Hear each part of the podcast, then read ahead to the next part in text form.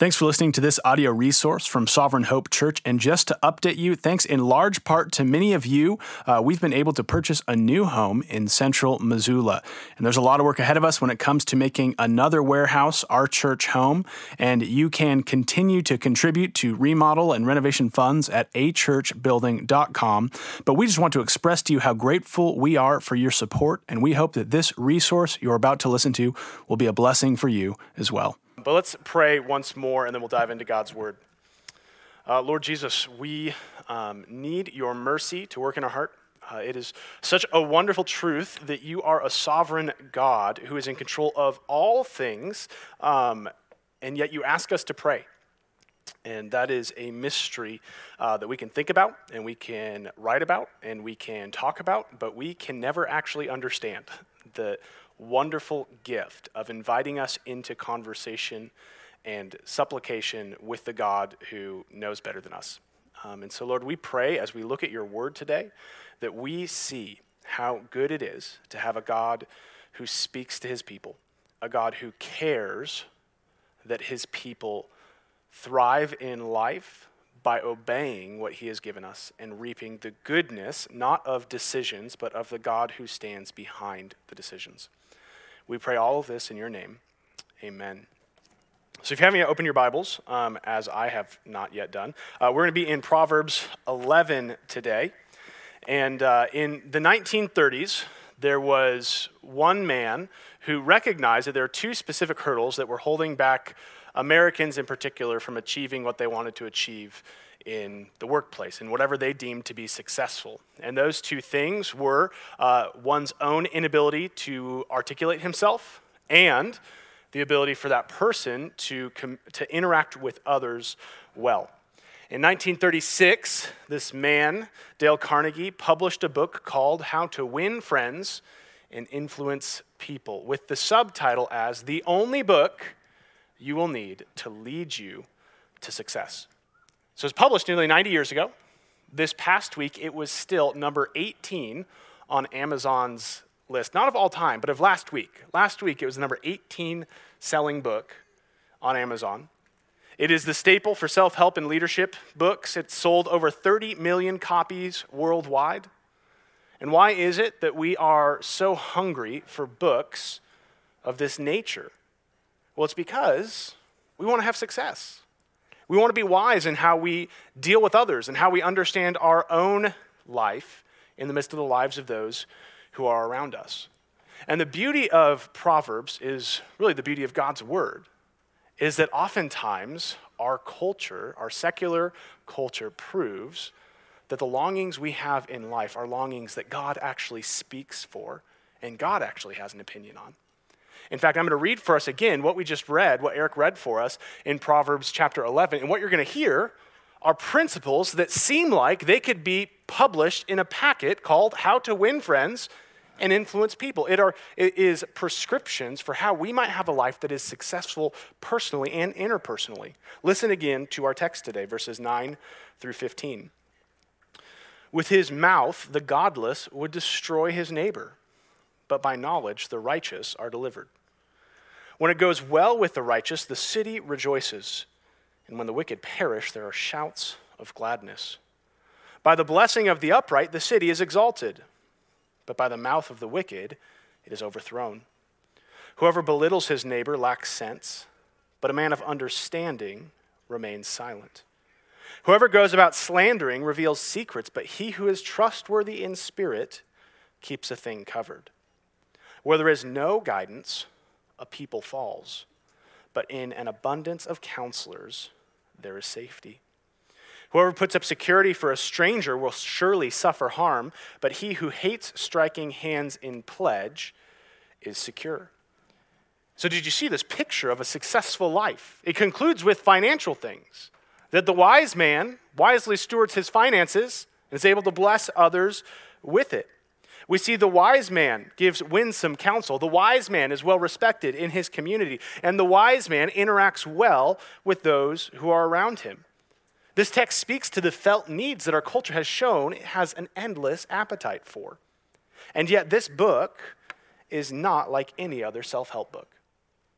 This book, God's word to us, is unique. And while it addresses public perception and interpersonal communication, Solomon, the author of this portion of Proverbs, doesn't start with those two features of life. And that's what we're going to look at today.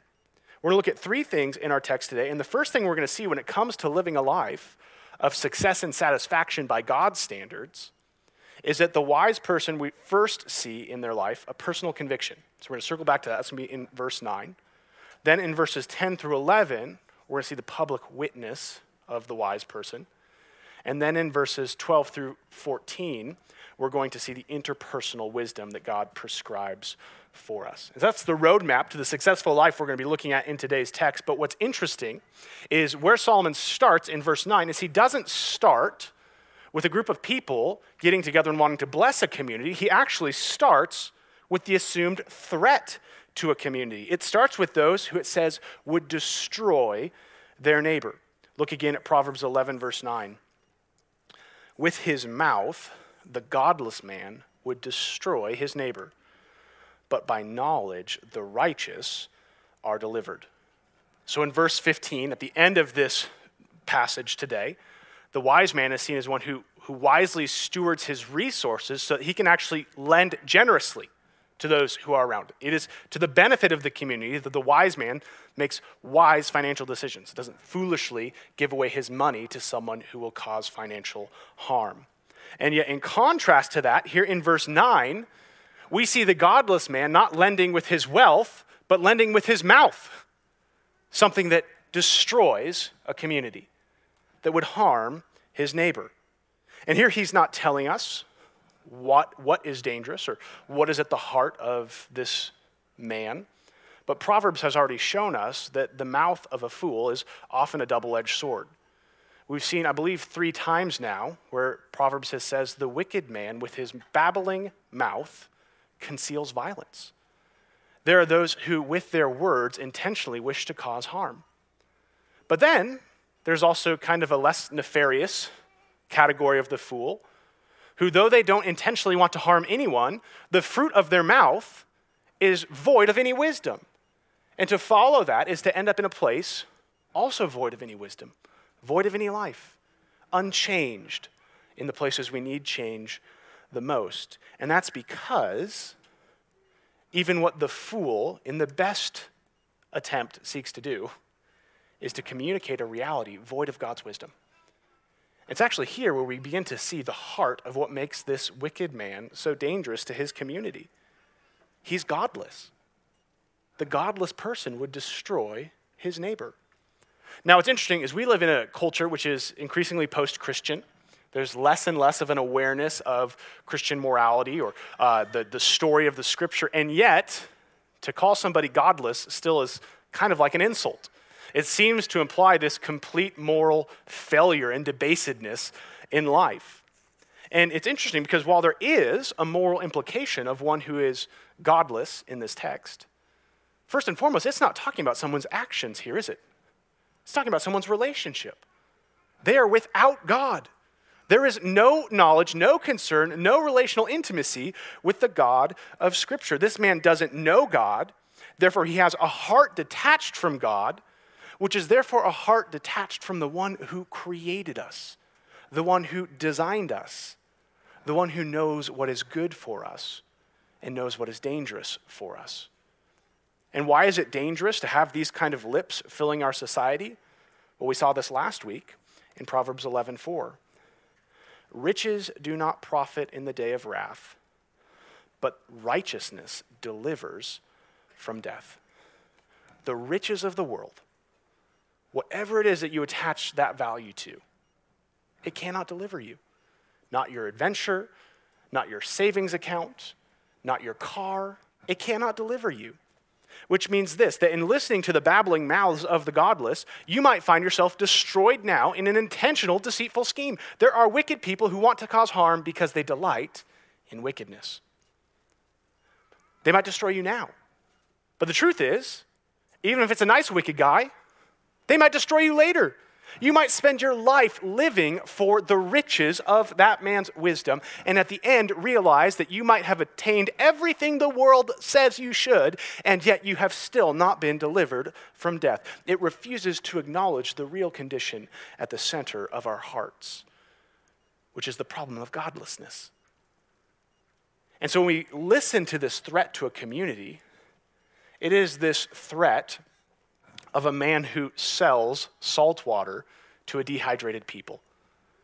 They drink the water because they think it quenches their thirst, but they're unaware that that's what's actually killing them. That is harming them. And it's in the face of this ominous talker that we see the distinction of Christian wisdom. And this is our first point today. Where the wicked person knows nothing about God, we see in contrast the personal conviction of the righteous. We see that conviction in the second half of verse 9, right? Did you catch it? With his mouth, the godless man would destroy his neighbor, but by knowledge, the righteous are delivered. Do you see it there?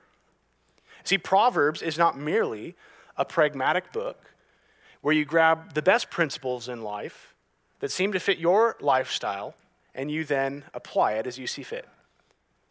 The book of Proverbs does not start with the wisdom of the world, it starts with the principle of being wise towards God. The righteous are delivered from the mouth of the wicked by their knowledge. You see, Solomon's going to get to relational wisdom in public and relational wisdom in this interpersonal sense later on in this text. But here, the relational wisdom you need to see to be one who thrives in this world, who does not fall prey to the deceitful schemes of this life, is the person who relationally knows God and his righteousness. This isn't new. This is actually where Proverbs started, remember? Proverbs 1, verse 7. Solomon says this The fear of the Lord is the beginning of knowledge. Fools despise wisdom and instruction. The principle of biblical wisdom is not street smarts or book smarts, it is knowing God in the way He has revealed Himself in Scripture. And this is important because everything we see in Proverbs, what we're beginning to see, we're now 11 chapters into this 31 chapter book, which means hopefully we'll be out of a pandemic by the time we finish this six years from now. Um, when we get there, where we're seeing that our hearts are being turned behind every practical aspect of Proverbs is a relational intimacy with the God of Proverbs. It's calling us to know Him and to trust Him. Last week, in looking at righteousness, we saw that righteousness is not just blanket morality attached to whatever our culture likes at the time. Righteousness is attached to the righteous God of Scripture. Those who act in righteousness do do what is moral, but they do it because they're faithfully relying on the God who is holy and pure and lovely and good, who delights in just scales and abhors what is crooked. See, you can walk into a bookstore, there's a few of those left. You can go look on Amazon and find most self help books. And regardless of where you live or what you believe, you could take that book and apply it to your life. But this book of Proverbs is not that kind of book. Proverbs is primarily a God help book. It believes that God will help his people as his people increasingly see that God is faithful to save that relying on God is greater than relying on riches, that seeing God's provision of righteousness in Jesus Christ is seeing the only provision you need to navigate life's difficult decisions. And this is where we must learn to see the beauty of God in the gospel. We're going to get to some wonderfully practical things. In our text today, we're getting there to the proverbs we want that go on our coffee mugs and are on our, our refrigerators, the things that shape our actions. But before we get there, we have to see that none of this makes sense if we don't know God like this. We will be delivered from nothing if we don't have a knowledge of this God and the way in which he makes people righteous. You see, we see in our hearts that we were once godless. The problem isn't that people do wrong, the problem is that people are godless. That you in your hearts at one point did not worship God, did not know God. We were the ones, each and every one of us, Paul says, were destined for destruction. But by God's grace, He bridged the godless gap. by God's grace, through the wonderful good news of the gospel, through the power of the Holy Spirit, He awakened us to have eyes to see. We were the ones woefully unrighteous. We had no hope of being delivered from the mouth of man, let alone the righteous judgment of God, except that Jesus takes our unrighteousness.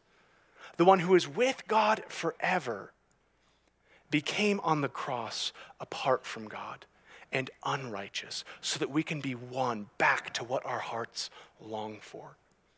Be won back into the good graces of a love stronger than death. And the more you come to know the depth of Jesus' work on the cross and believe by faith that it is counted to you, the more you find Jesus trustworthy in all of life the more knowledge you have of the gospel, and I'm not talking about like the more theological words you know, though that helps. Theology helps, not in terms of equipping you with 25 cent words. Theology helps, and then at the end, the result is you know God more deeply. And as we know God more deeply, it changes how we interact with others and it changes how we respond to threats to our own life. How many of you have already been contacted about your car's extended warranty expiring? Those are ominous phone calls at first, aren't they? It always sounds really official. At that point, you're ready. This is a line from KJ. Like, you're willing to confess to Watergate. Whatever it is, you did it. It sounds official. They've got numbers and codes. But then at some point, I'm assuming, if you have extended your car's extended warranty, maybe see Proverbs 11, 15. Um, but most of us don't do that because there comes a point where we stop and we say, I never bought an extended warranty. I know this doesn't apply to me. And you see, when we know what God has done, that same knowledge delivers us. When we see that Jesus himself has purchased our deliverance from death, we can encounter the twofold schemes the schemes of our own heart, which tend to cause us to disbelieve the gospel, and the schemes of man, which often oppress us, even as we believe the gospel. And we can say to the face of this babble, I know I don't need this. I know in the gospel, God has proven that in relying on Him and obeying Him and entrusting Him, even in difficult circumstances, I will suffer no loss. That God will prove Himself sufficient to me even in the day of my distress.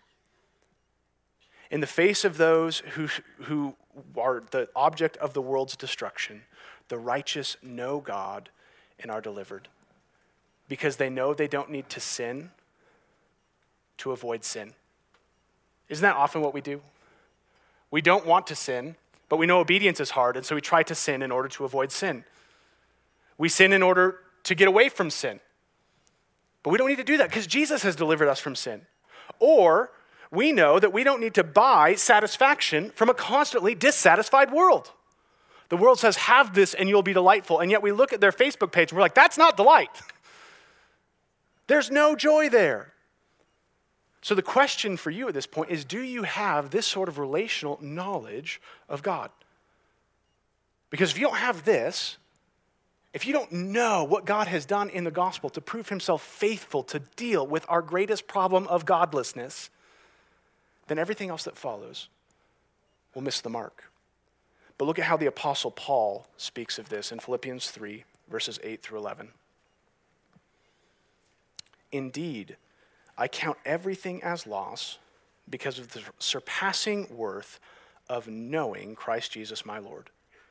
For his sake, I have suffered the loss of all things, and I count them as rubbish in order that I might gain Christ and be found in him.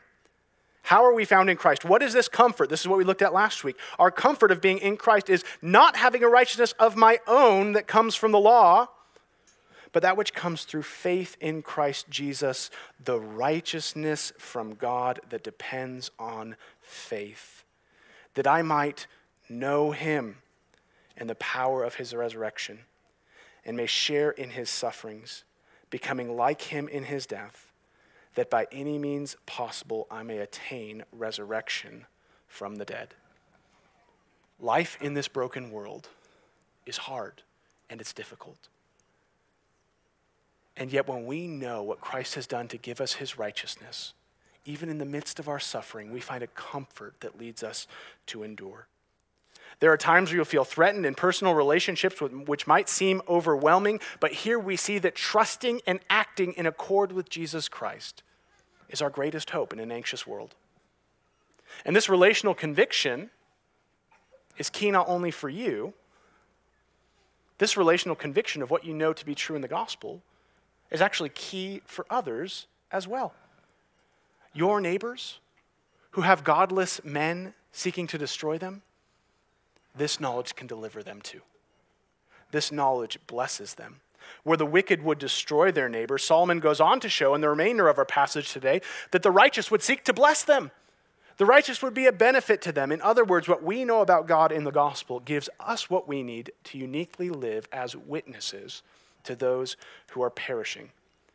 And this is where we now transition to our second point today. This is public witness.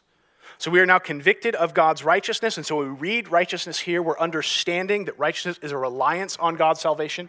It is doing what is right, knowing that God stands behind you. But now let's look at verses 9 through 11.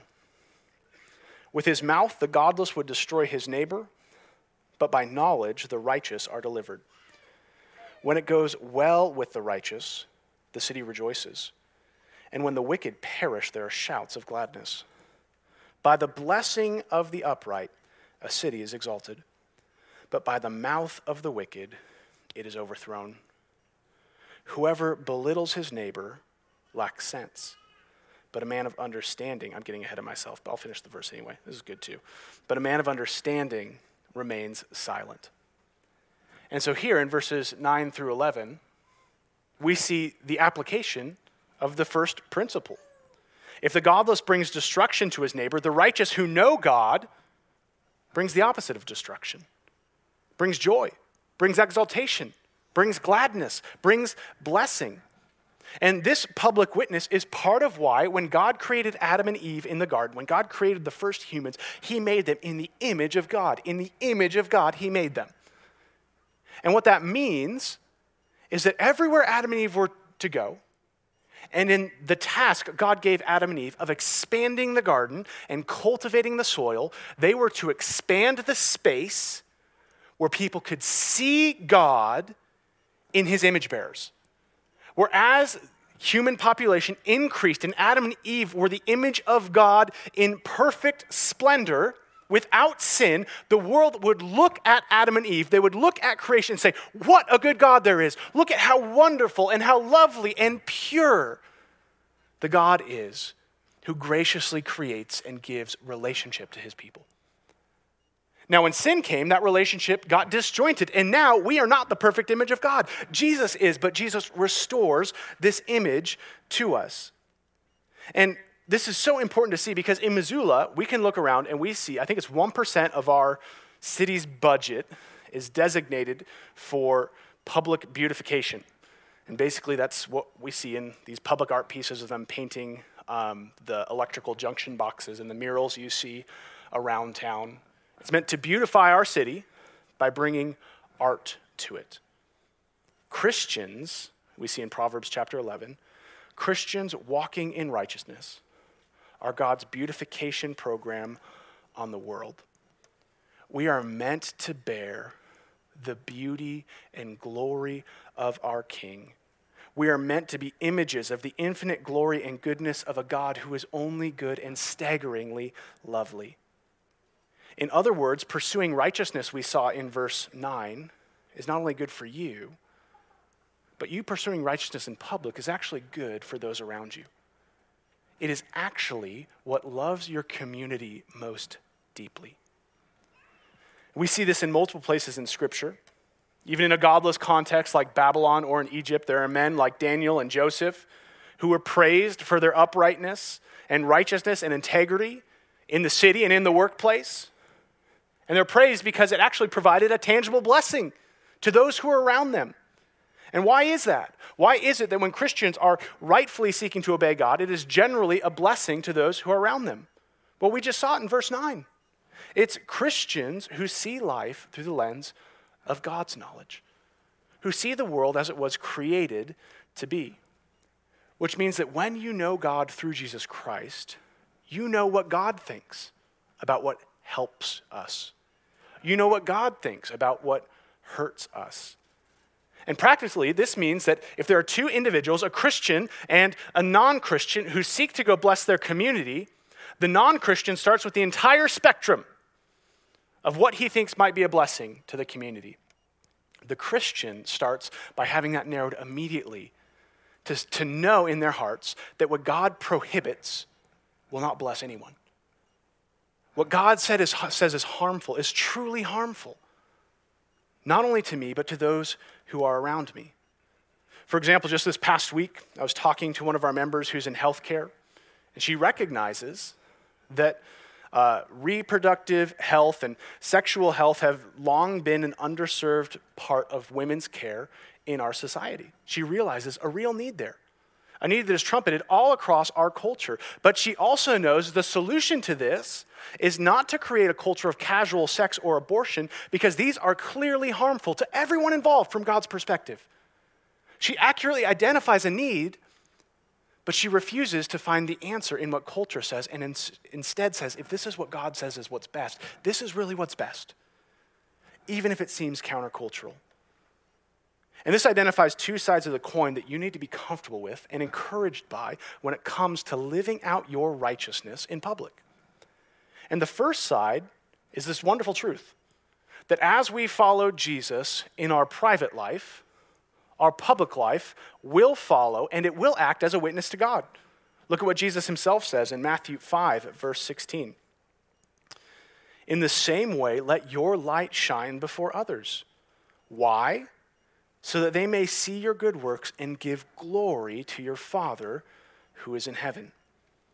You should be optimistic that as you pursue holiness and righteousness and seek to model the command to love God and love others, that you will generally be a blessing to those around you and not a burden. You will generally encourage those around you and not cause them to be disheartened. You will generally cause people to fall deeper in love with Jesus and move deeper into the community of faith rather than finding the gospel and the church and Jesus to be offensive. It is good that the church would do this and live in this way. This means that we should desire, you should desire as Christians, to have an influence in places like government, on school boards, in nonprofit places, in your neighborhood communities, in your study groups at school, and here in the church.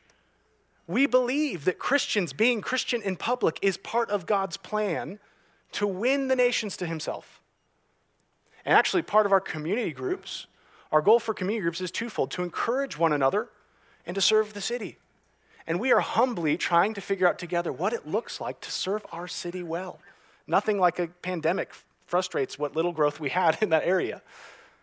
But we want to do this because we know that as we are Christian in public, we give the world an opportunity to see the joy we take in the gospel, to get glimpses of what life is like in the new heavens and in the new earth. So that's the positive side. But the flip side of this is that we no longer live in an Israelite city where everybody is seemingly trying to strive to serve the same God by the same rules. It was hard in Scripture, and it's hard now.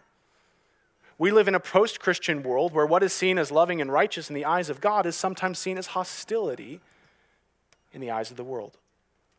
This isn't new, it's not a distinct problem that is is part of our 21st century world. In fact, we saw this in the early church. In Acts chapter 19, Paul goes to Ephesus and people are getting saved left and right. It is wonderful. People are being snatched from the throes of darkness and worshiping the living God. And at one hand, people are rejoicing over this because they're experiencing the freedom from sin, they're experiencing the love of Jesus. But then there's a riot that chases the disciples out of town. And it's not because what they were preaching was illegal. It's because so many people were getting saved that no one was buying idols. And the idol makers said, This gospel is dangerous. This gospel threatens our livelihood. And they chased them out of Ephesus. In Acts chapter 16, Paul and Silas encounter a young girl who's spiritually oppressed by an evil spirit. And on top of that, she's being exploited by her masters as a fortune teller. And this woman, is stirred up by the evil spirit inside of her, is harassing the disciples. And so Paul, or so they turn and they cast this evil spirit out of this girl. And this girl is wonderfully released from this spiritual bondage that had been crippling her and controlling her. She experiences a freedom unparalleled in her entire life. And yet, look at what happens when her masters hear of this in Acts chapter 16, verses 19 through 20. But when her owners saw that their hope of gain was gone, they seized Paul and Silas and dragged them into the marketplace before the rules, rulers. And when they had brought them to the magistrates, they said, These men are Jews, and they are disturbing our city. And so here we see a woman wonderfully and remarkably freed, liberated, loved by Jesus. And yet, what her city sees is two men whose gospel took away the livelihood of two other people. Because it was this evil spirit that gave her the ability to tell fortunes. And when that was removed by the grace and freedom of salvation, they realized their hope at making a quick buck was gone. This world is not heaven. This church is not the kingdom of God which means that in this life, gospel principles and the gospel realities of love and justice and flourishing will not match up with the world's understanding of love and justice and flourishing. But this is why we must revisit verse 9. We must know in a difficult world that it is a robust knowledge and comfort we draw from righteousness, which allows us to endure when culture stands against us. And here's this weird tension we need to keep because a lot of times we can arrogantly say, Who cares what the world thinks? Proverbs 11 says you should care what the world thinks. You should want to be a blessing. You should care about how you're perceived. But here's the hope the hope is when the world is thinking about you in a hostile and wrong headed way, we have the wonderful privilege of looking through Christ at how God thinks of us. That when the world stands against us because we are faithfully obeying God, we can then look at God and realize that through Jesus, we stand exactly where we need to be. We stand in his pleasure. We stand in his comfort. We stand in his mercy. We stand in his affection. And we take greater joy knowing what God thinks of us than we do what the world thinks of us, even though we are to care about that. But there's this deep comfort we draw from when we face a world that disdains us by seeing the God who loves us. But this is where the lives of righteousness might not be praised in our city, but how much more when we consider this church should righteousness be praised? Good things are rarely contagious for us, but here righteousness is. Righteousness is meant to cause others to rightly rejoice in Jesus, to see the fruit of following a risen king. So, as a body, let us cheer the righteousness we see in others as we are encouraged to live it out in joyful obedience to Jesus. And so, this is where Solomon now transitions away from our activity in the broader community. And now he zooms specifically in into our interpersonal relationships. This is where we see our third point today. This is the interpersonal wisdom of Proverbs chapter 11. So read with me verses 12 through 14. Whoever belittles his neighbor lacks sense, but a man of understanding remains silent. Whoever goes about slandering reveals secrets, but he who is trustworthy in spirit keeps the thing covered. Where there is no guidance, the people falls, but in an abundance of counselors, there is safety. So, three verses, back to back to back, all of which deal with how we interact with others on the basis of our words. Specifically, what's being contrasted is the way in which the wicked use their words and the way in which the righteous use their words, all of which are actually revealing our hearts the hearts of the wicked and the hearts of the righteous. We're going to spend just briefly here in closing just a couple minutes on each of these because it actually shapes how we as a church interact with each other when it comes to discipleship, which is just helping each other follow Jesus, and how we counsel each other through the gospel. And first, we see that when it comes to interpersonal relationships, The wise person starts with love and not hate. Look at verse 12. Whoever belittles his neighbor lacks sense, but a man of understanding remains silent. So here's this contrast. Remember, when we look at Proverbs, the primary way Proverbs makes its point is by contrast and by seeing what's there and what's not there. And here we see uh, a belittling fool, and we see the silence of a wise man. But more specifically, what we're actually seeing is not so much a contrast of words, but a contrast of hearts. The fool belittles. Why? Because he lacks sense. Or perhaps, depending upon your Bible translation, the word that's behind that, it says because he lacks heart. There's a problem with the foolish man's heart that leads him to belittle. And the absence indicates that the righteous man's heart is different. The fool belittles people because they don't have the proper love, but the wise are different.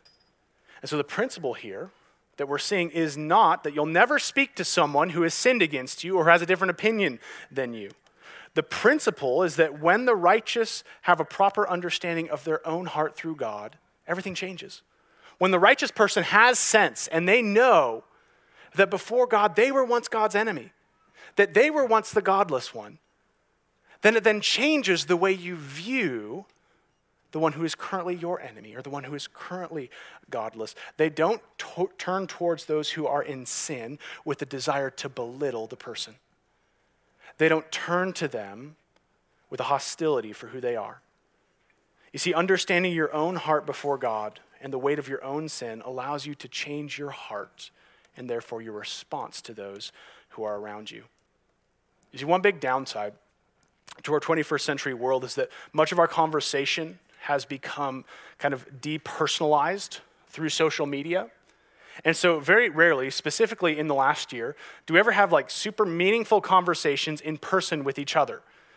It's often through text, on social media, and through email, which means we rarely encounter people, but we often encounter the opinions of people. And the difficult side effect of this is that sometimes we flatten people to nothing more than the sum of their opinions. And whenever we view someone of a differing opinion as just a differing opinion, it's very easy to belittle and to hate. There are opinions and actions and worldviews which Christians should hate that stand against God's holy and righteous word. And yet, when we understand that those are held by a person, we are able to not belittle them, but we're able to actually care for them, even if their opinions are different. Jesus didn't die for opinions, He died for people. And He died for people who had bad opinions of Him.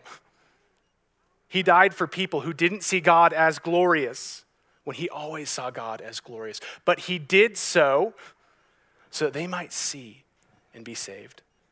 That's not to say there aren't bad opinions and dangerous mistakes, but that is to say that Christians understand apart from the grace of God in your own life, that person could be you. You could be the one with the bad opinion. You could be the one who has sinned against your brother or sister in Christ. And you know what? The one with a right understanding of his own heart, the one who has gospel sense, realizes that if they were to realize they were the one in the wrong, that they would want someone to not belittle them too. That they would want someone to care and to restore to a more biblical understanding of Jesus' love for them, even if it was different from what you were once believing. So we see we start with a love for people and not a hate for them. But secondly, we see that the wise are responsible to pursue help, not harm. Proverbs 11, verse 13. Whoever goes about slandering reveals secrets, but he who is trustworthy in spirit keeps a thing covered. So here's this scenario Solomon's assuming where someone gets a secret from a friend, from a neighbor, from a coworker, and the wicked person turns and immediately starts to slander and reveal the secrets, but the trustworthy person in spirit is silent and keeps a thing covered.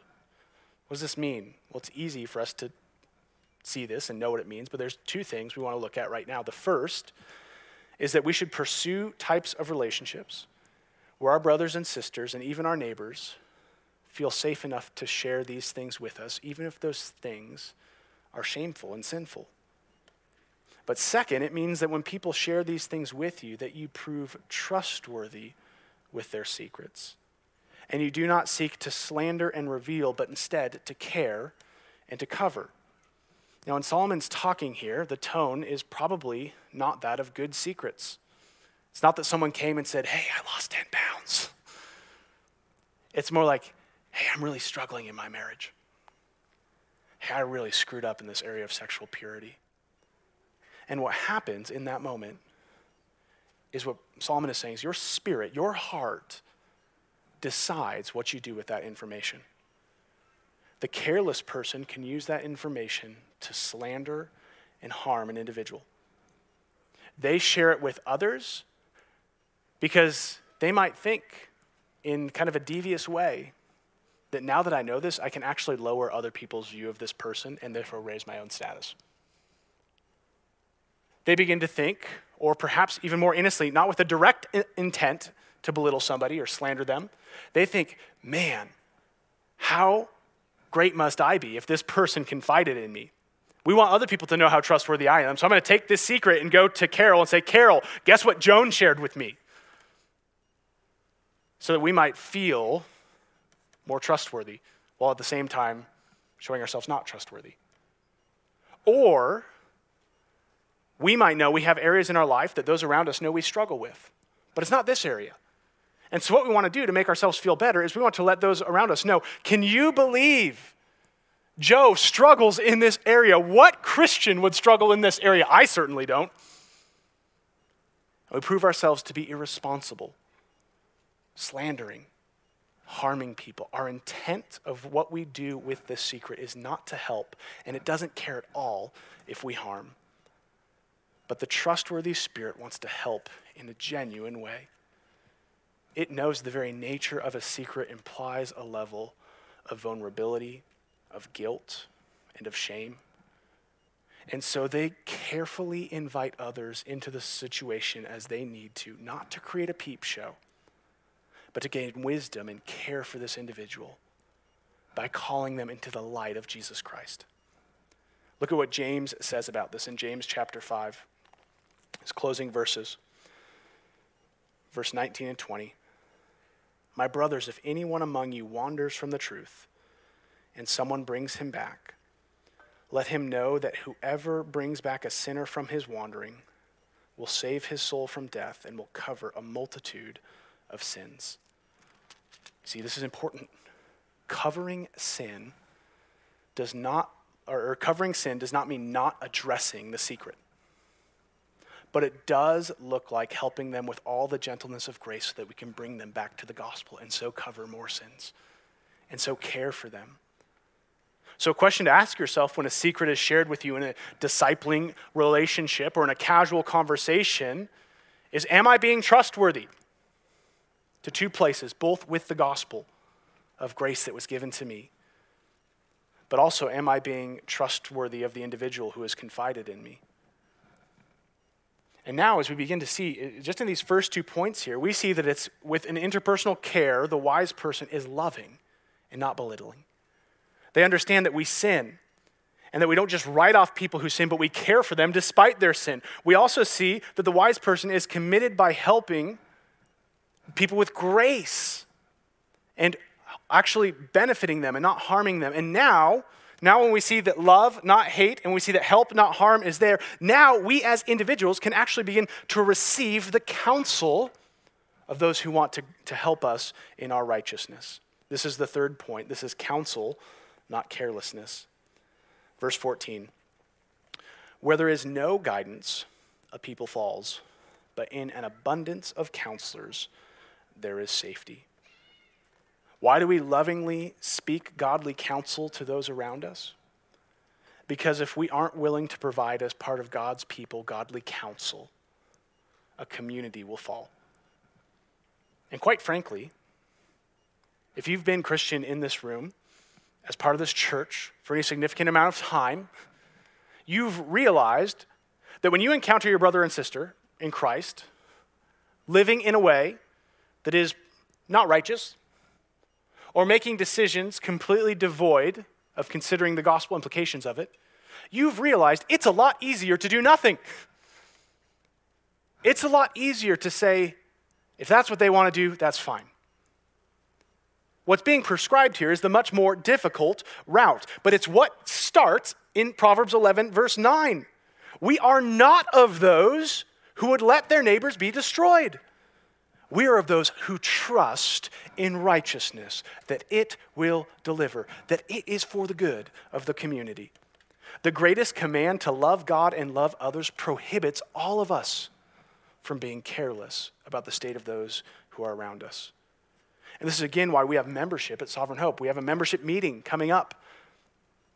And membership is this time where we say together as Christians, I want to help you as you help me we want to hold each other to this righteousness. We have this shared knowledge in the gospel, and we together are refusing to let each other think that our greatest joy and the greatest good for our city comes from rebelling against righteousness, but instead, instead enduring in it. It means that I want you to guide me back to righteousness when it seems I'm living outside of it.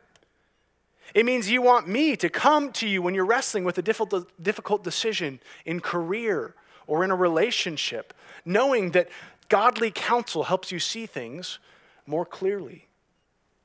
And what we see in this text, too, is that understanding your own role as part of the abundance of counselors is naturally humbling. There's a multitude of counselors here. There is one chief counselor for the church, and it's not Tyler, and it's not KJ, and it's not Daniel, it's not any one of our elders, and it's not you. It's Jesus Christ. But what God has given to the individual Christian is the counsel of the corporate church. What a gift that God has given you, us, your fellow members, to help you know what is good, to remind you of God's faithfulness in the gospel, to call you back to his mercy, to hold up his loving care. But this also means that we need to be reminded that this counsel is a privilege, even when at times it seems frustrating to receive it. Even when it seems that other people are frustrated with how you're living, sticking their nose in your own business. They're always telling you what to do and what not to do. But this is where we need to look at the unity of this text. There are certainly ways in which broken people can give broken counsel. But this is where we step back and look at the, the sum result of all of this. If we see that the wise speak out in a multitude of humility, understanding love, not hate, they carefully want to help you and not harm you. They want to bring you to safety on God's path and not the shame of sin, then wouldn't we honestly say, who doesn't want to be loved like this? Who doesn't want friends like this? When others approach us to help guide us to the path of righteousness, you too, as the one receiving the counsel, are being presented with the decision to trust righteousness. That this is part of God's good for you. That God has given you a group of believers to help, to aid, to care, and to love. You see, the mouth of the world often tells us that if anyone doesn't affirm anything in your life, then that is no true friend. That relationships must be always and only affirming. But God's word here says that those who truly love a brother learn to lean in with righteousness, even if that means challenging the way people are living, even if that means loving them by saying, I think you need to hear this. I'm not going to belittle you, I'm not going to harm you, but I'm going to show you the wonderful joy of the gospel. You see, this text, which deals with personal relationships, which hold up to our world, which deals with the desires of a world longing for something to praise, which deals with your personal contentment when things are hard, none of it works if you don't actively trust that God's righteousness is for your good in Jesus Christ. But, brothers and sisters, when we stand together, when we affirm what we will in just a few moments, the Apostles' Creed, that that is for us, we have tasted in our salvation that we can rely on this everywhere. That we know what it looks like to successfully love others and live publicly as Christian because we have seen the beauty of our King who has saved the church by giving her his own righteousness And we have the joy of however many days God has given us to live that out in public for His glory. Let's pray. Lord Jesus, I thank you for your word. I pray that you might change the way we interact with others, change the way we live in our world. But most importantly, Lord, I pray that you bring us a knowledge that delivers, a knowledge of your righteousness, of your faithfulness to save in Jesus Christ. Lord, I pray that we might be a distinct church because we have a distinct trust in you. I pray that the way in which we interact with each other after service today and in community groups throughout the week models the wonderful work of relying on righteousness. I pray that in our workplace, in our school, in our neighborhoods this week, we might boldly believe that our own personal conviction on the gospel of Jesus Christ lived out is ultimately what is best for our world, even when our world finds it odd. I pray that through all of these challenges, we might stand in the confidence of knowing what Christ has done to save us, and in so doing, rejoice for what he has given us. We pray all of this in Jesus' name. Amen.